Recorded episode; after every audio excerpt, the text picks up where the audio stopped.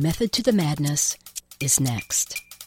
You're listening to Method to the Madness, a bi weekly public affairs show on KALX Berkeley celebrating Bay Area innovators.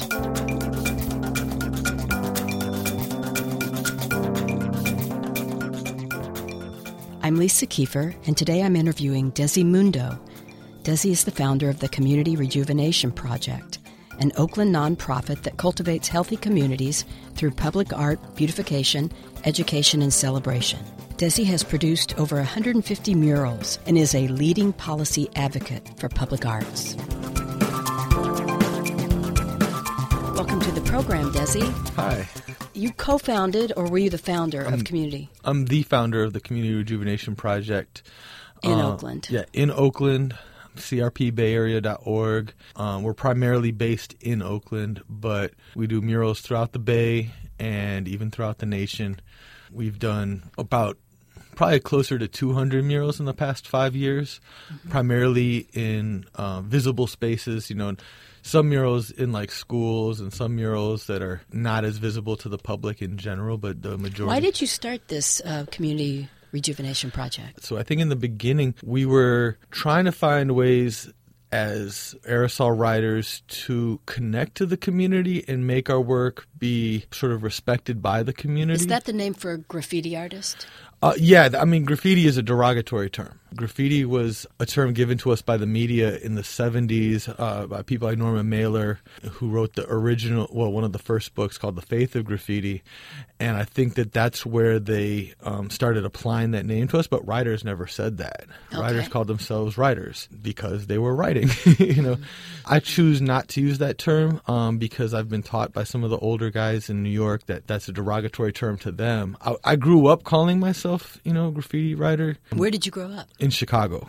And I always felt like we didn't want to kind of soften our identity, and we wanted to hold down the the rebellious side of our work um, by calling ourselves graffiti and not calling ourselves aerosol artists or things like that. In fact, we were we would say that I still somewhat believe that we were there first. You know what I mean? The writing was there before art was. We, we we're the descendants. People putting the, the artwork on the walls came way before it was put in a frame and kind of limited to the bourgeois. And so we've always been artists for the people, and we've been, you know, we connect back to the caves, we connect back to the Egyptians and the Aztecs and the and the Celts and Is there always a message in your art? there's always a purpose, I think. I mean, writing is a culture. We definitely write different things in relationship to different time periods in our lives. You know, people pass away, people are born. We may do pieces that are dedicated to those people. But a lot of it is also personal identification and expression, personal definition of who we are. So I feel like sometimes there's like a, a demand from the outside that we create something that is can be connected to by the larger public and that's not always the purpose from the inside. Are you saying more political? Well, yes, you know, they're trying to get something that they can understand. And my my brother and my teacher Raven would always talk about, you know, this is like jazz. You don't have to understand it to know that it's beautiful. We actually do a lot of work to, in our lettering to to hide the true meaning for people that don't understand it are, are not willing to take those steps to decipher it. For us, the continued elaboration of the letter, sort of like the illuminated manuscripts, the infinite possibility of what the letter can be. To continue to push the style, to, con- to continue to develop who we are, we continue to elaborate and make it more and more complex, more and more advanced, versus you know Helvetica nation that we live in, where everything is kind of homogenized and everything is very readable and everything is very palatable and everything does not have any you know cultural context within it. You know everybody's supposed to you know merge into this one culture instead of celebrate the diversity of all the cultures. You've been involved in projects that pose significant questions about the role of public art. Right. Can you talk about the, your art in the context of that, say in Oakland? Right. The Community Rejuvenation Project is a pavement to policy organization. So, what that means is that we've been on the ground painting murals throughout the Bay Area for a long time. We've been, you know, involved in this art form for the past 20 plus years. We've been looking at it from kind of a holistic standpoint, from a public art policy standpoint, and we've been advocating to get more public art onto the streets and into our communities. And we've been creating best practices, we've been helping to advocate for specific legislation, battling against the prejudice against the aerosol aesthetic, which is that literally stuff that's done with spray paint is treated differently than uh, any other medium. In Philadelphia, it's illegal to do murals with spray paint. In Chicago, it's illegal to sell spray paint within the city limits. So, can you imagine what it would be like if they banned the brush? they ban acrylics, or they said that you couldn't use your tool, which is what we use to to survive, to sustain ourselves as professional artists. It doesn't matter again in Philadelphia if the mural is commissioned, if it's permission, or or if it's illegal. It doesn't matter. Anything done with spray paint is automatically illegal. We saw that even closer to home in Richmond, California, where there was a group of artists that painted a, a commissioned work on Paul's paint. Despite the fact that they were paid to do this project, a local neighbor labeled it graffiti and because it was under that label, they were required to paint it out.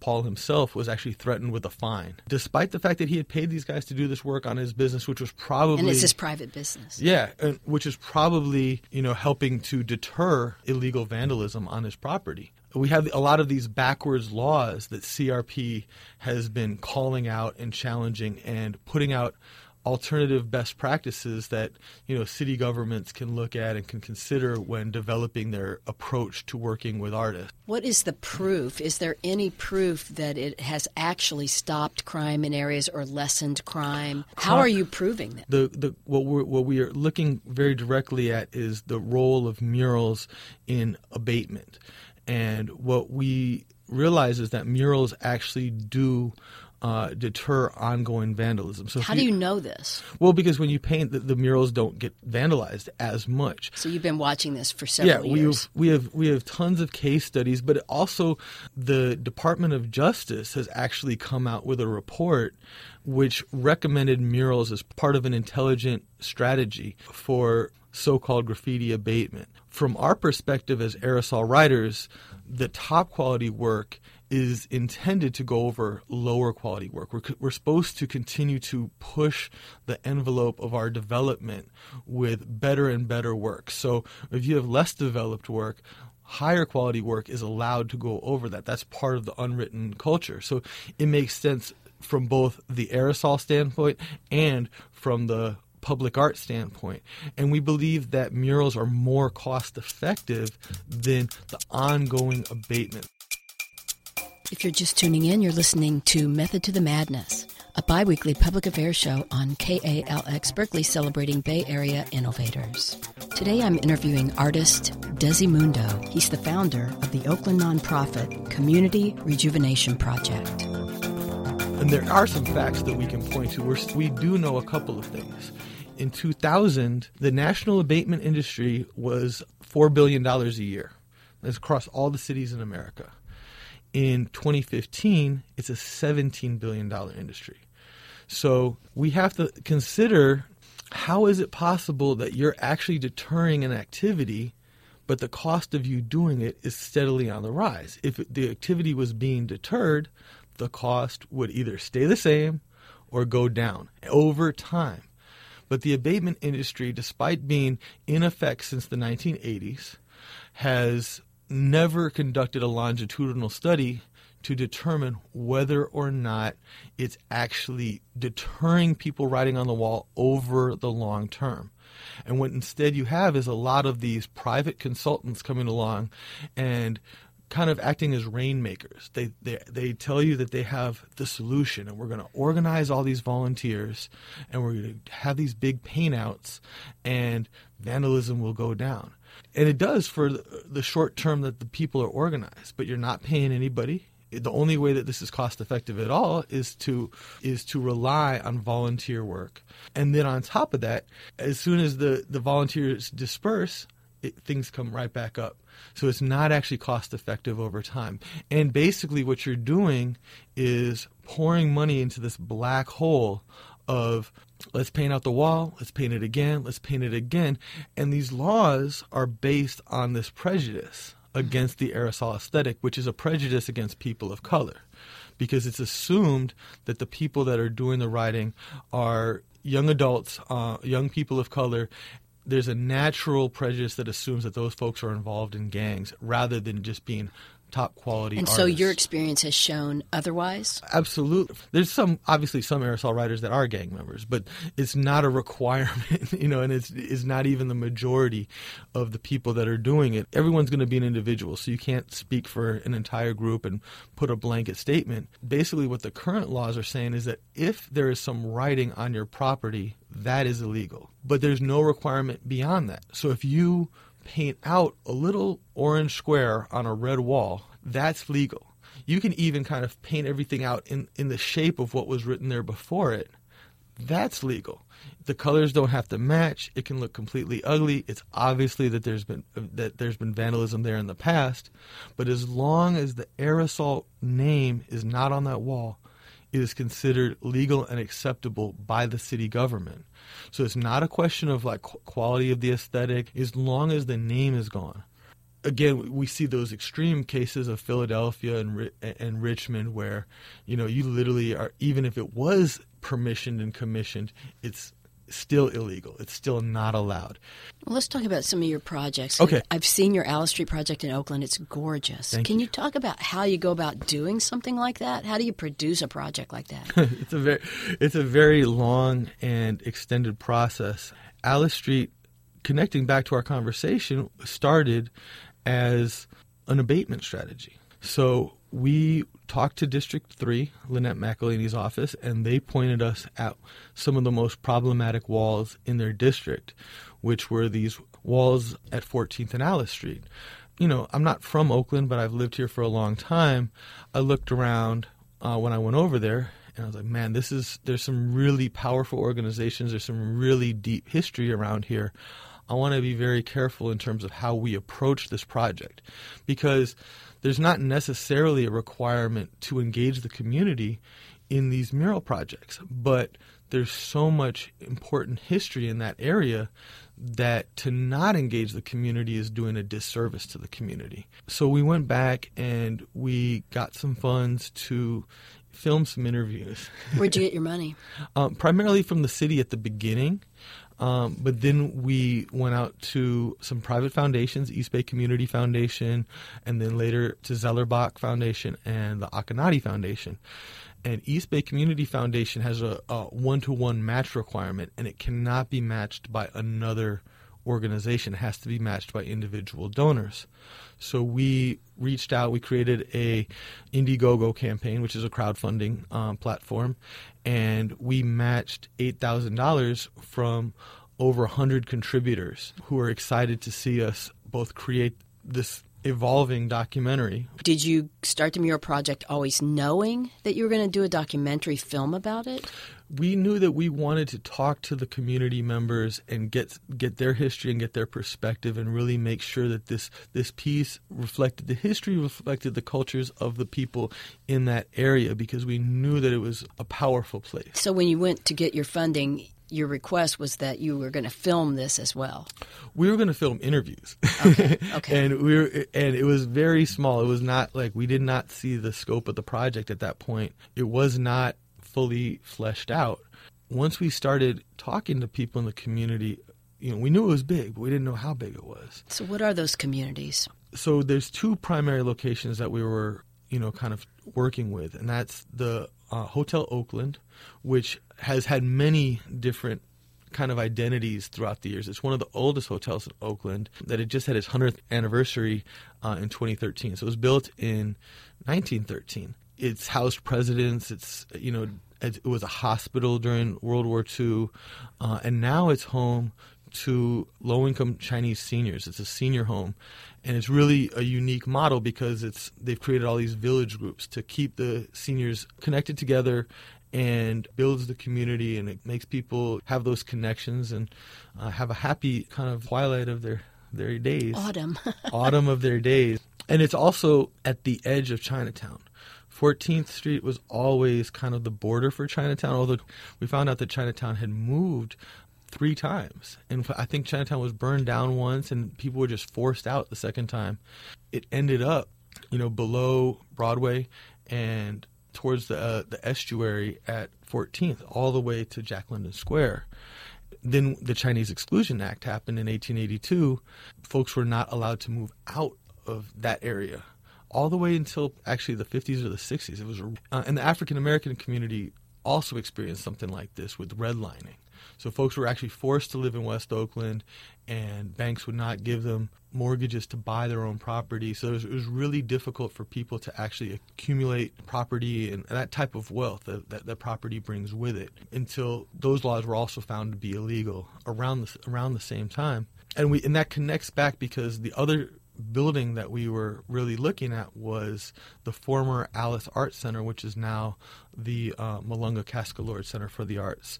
And that's kind of kitty corner to Hotel Oakland. And that's home to a lot of drumming groups and yes. African drumming. Well, it's, yeah, a lot of, I mean, a lot of different artistic groups, primarily African and African American, from contemporary to to traditional.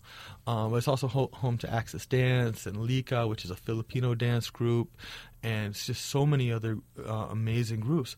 It started out as a women's building, I believe, around 1927, and it's also had a lot of different lifetimes. And it was actually the 80s before it was converted to the Alice Art Center and it started to house all these different artistic groups.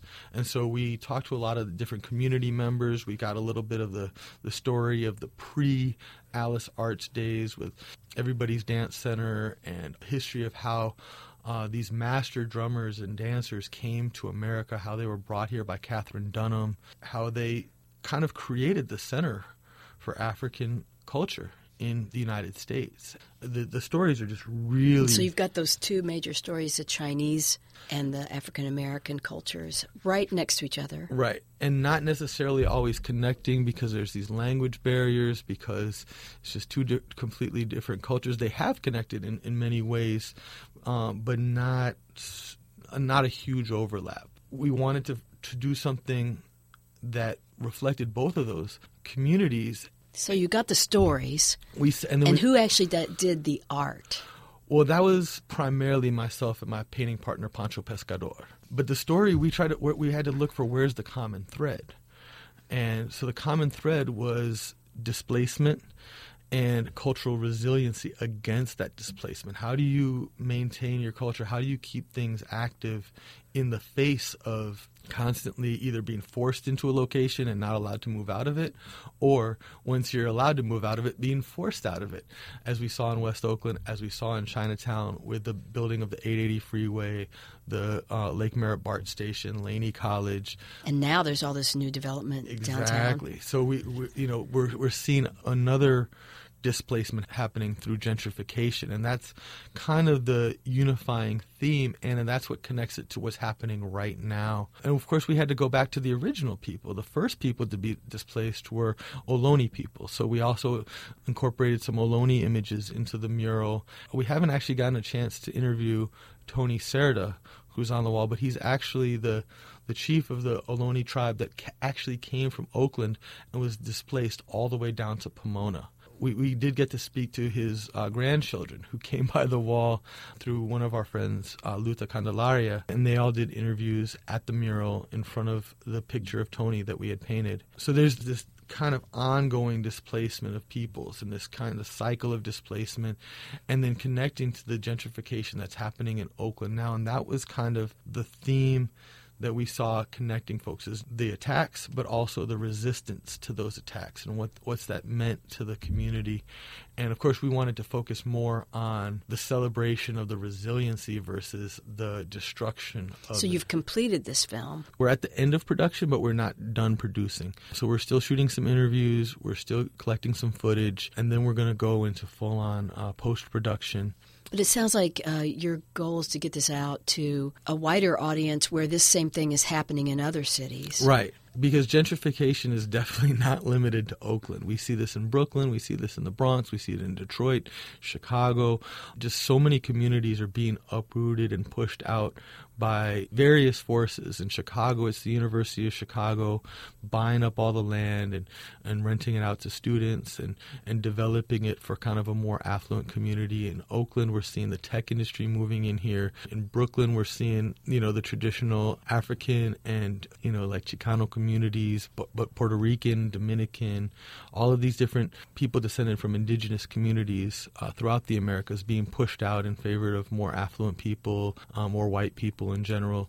And so this theme of gentrification and the stories of, of displacement are happening throughout the United States and happening throughout the world.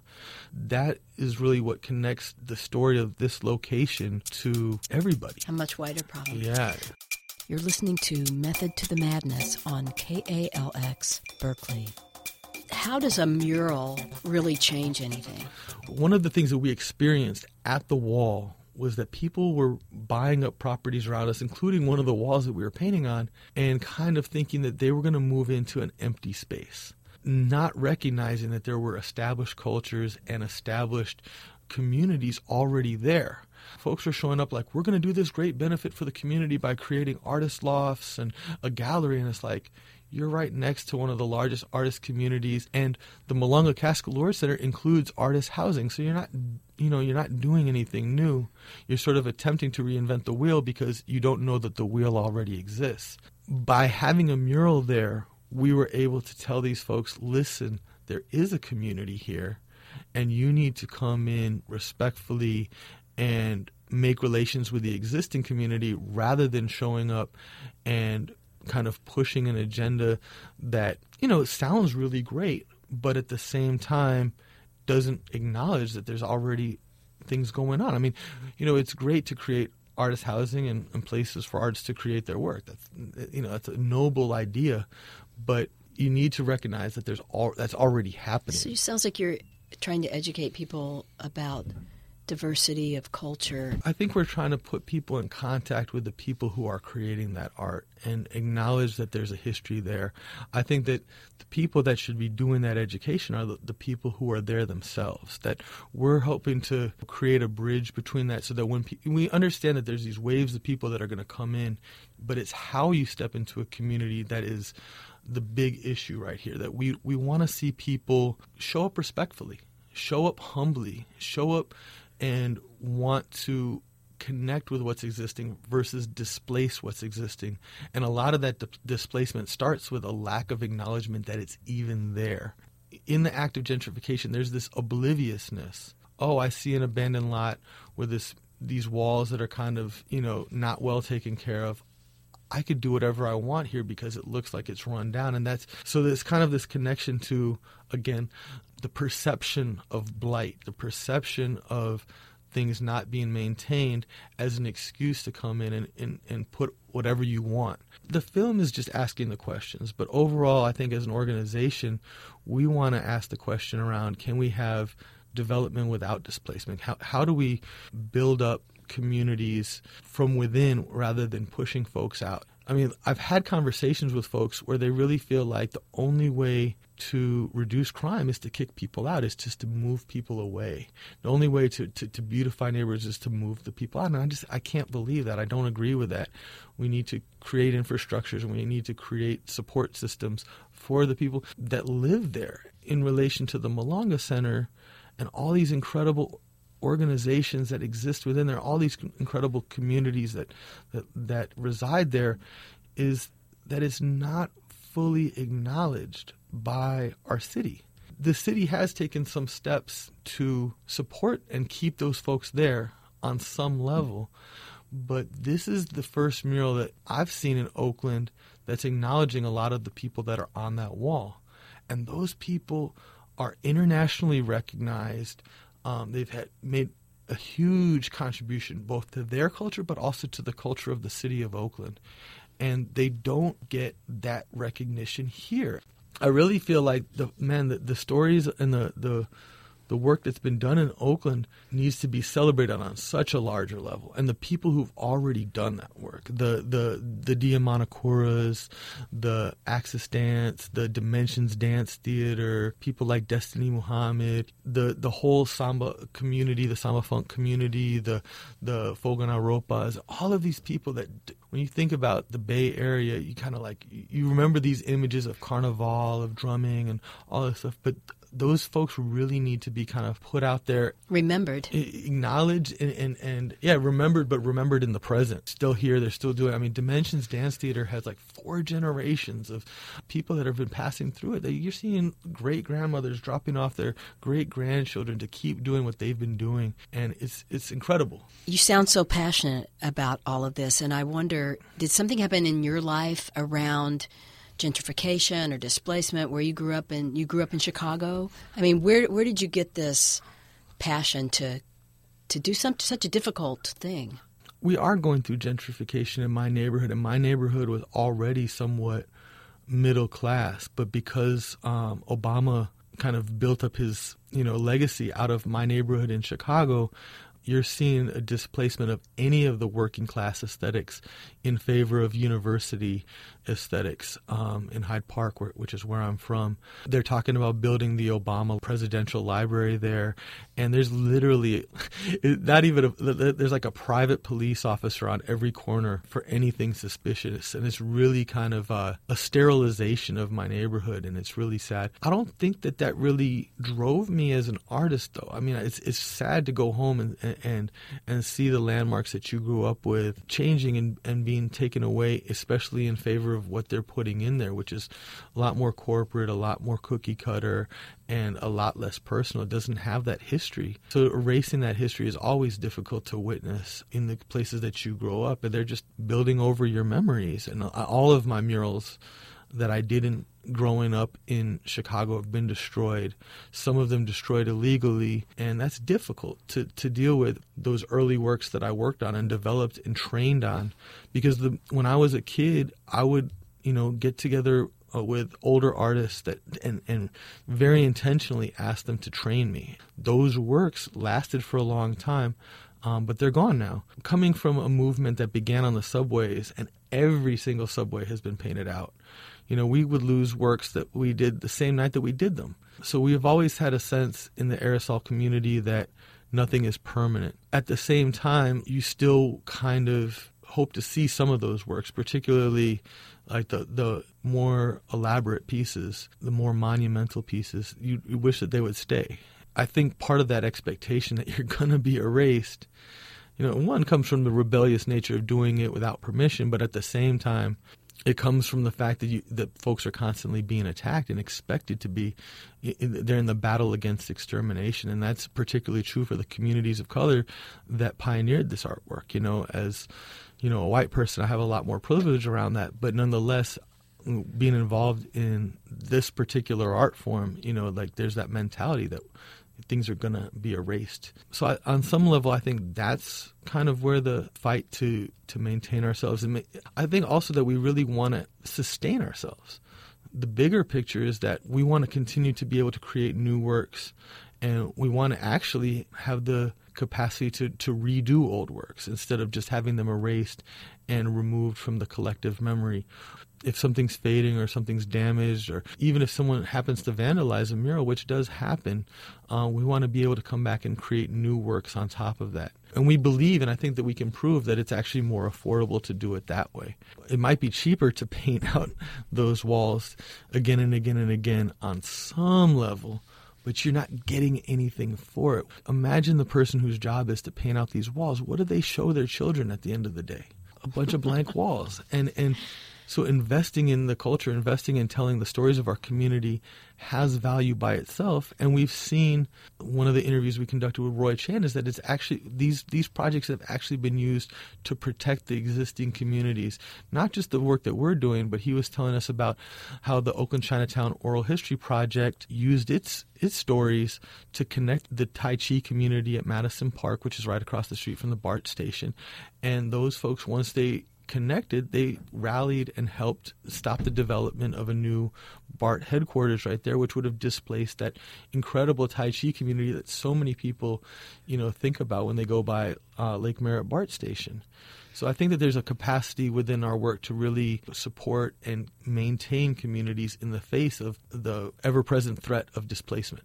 Desi, how would people get a hold of you? Do you have a website? Well, the organization is Community Rejuvenation Project, and we're at crpbayarea.org, facebook.com slash crpbayarea, or Twitter, we also CRP Bay Area, Instagram CRP Bay Area. We kind of keep it, you know, the same. Um, well, thank you for being on the program. Oh, I look forward you. to seeing your film about Alice Street. All right, awesome. You've been listening to Method to the Madness. You can find links to this and previous podcasts on the KALX website. Tune in again in two weeks at the same time. Have a great weekend.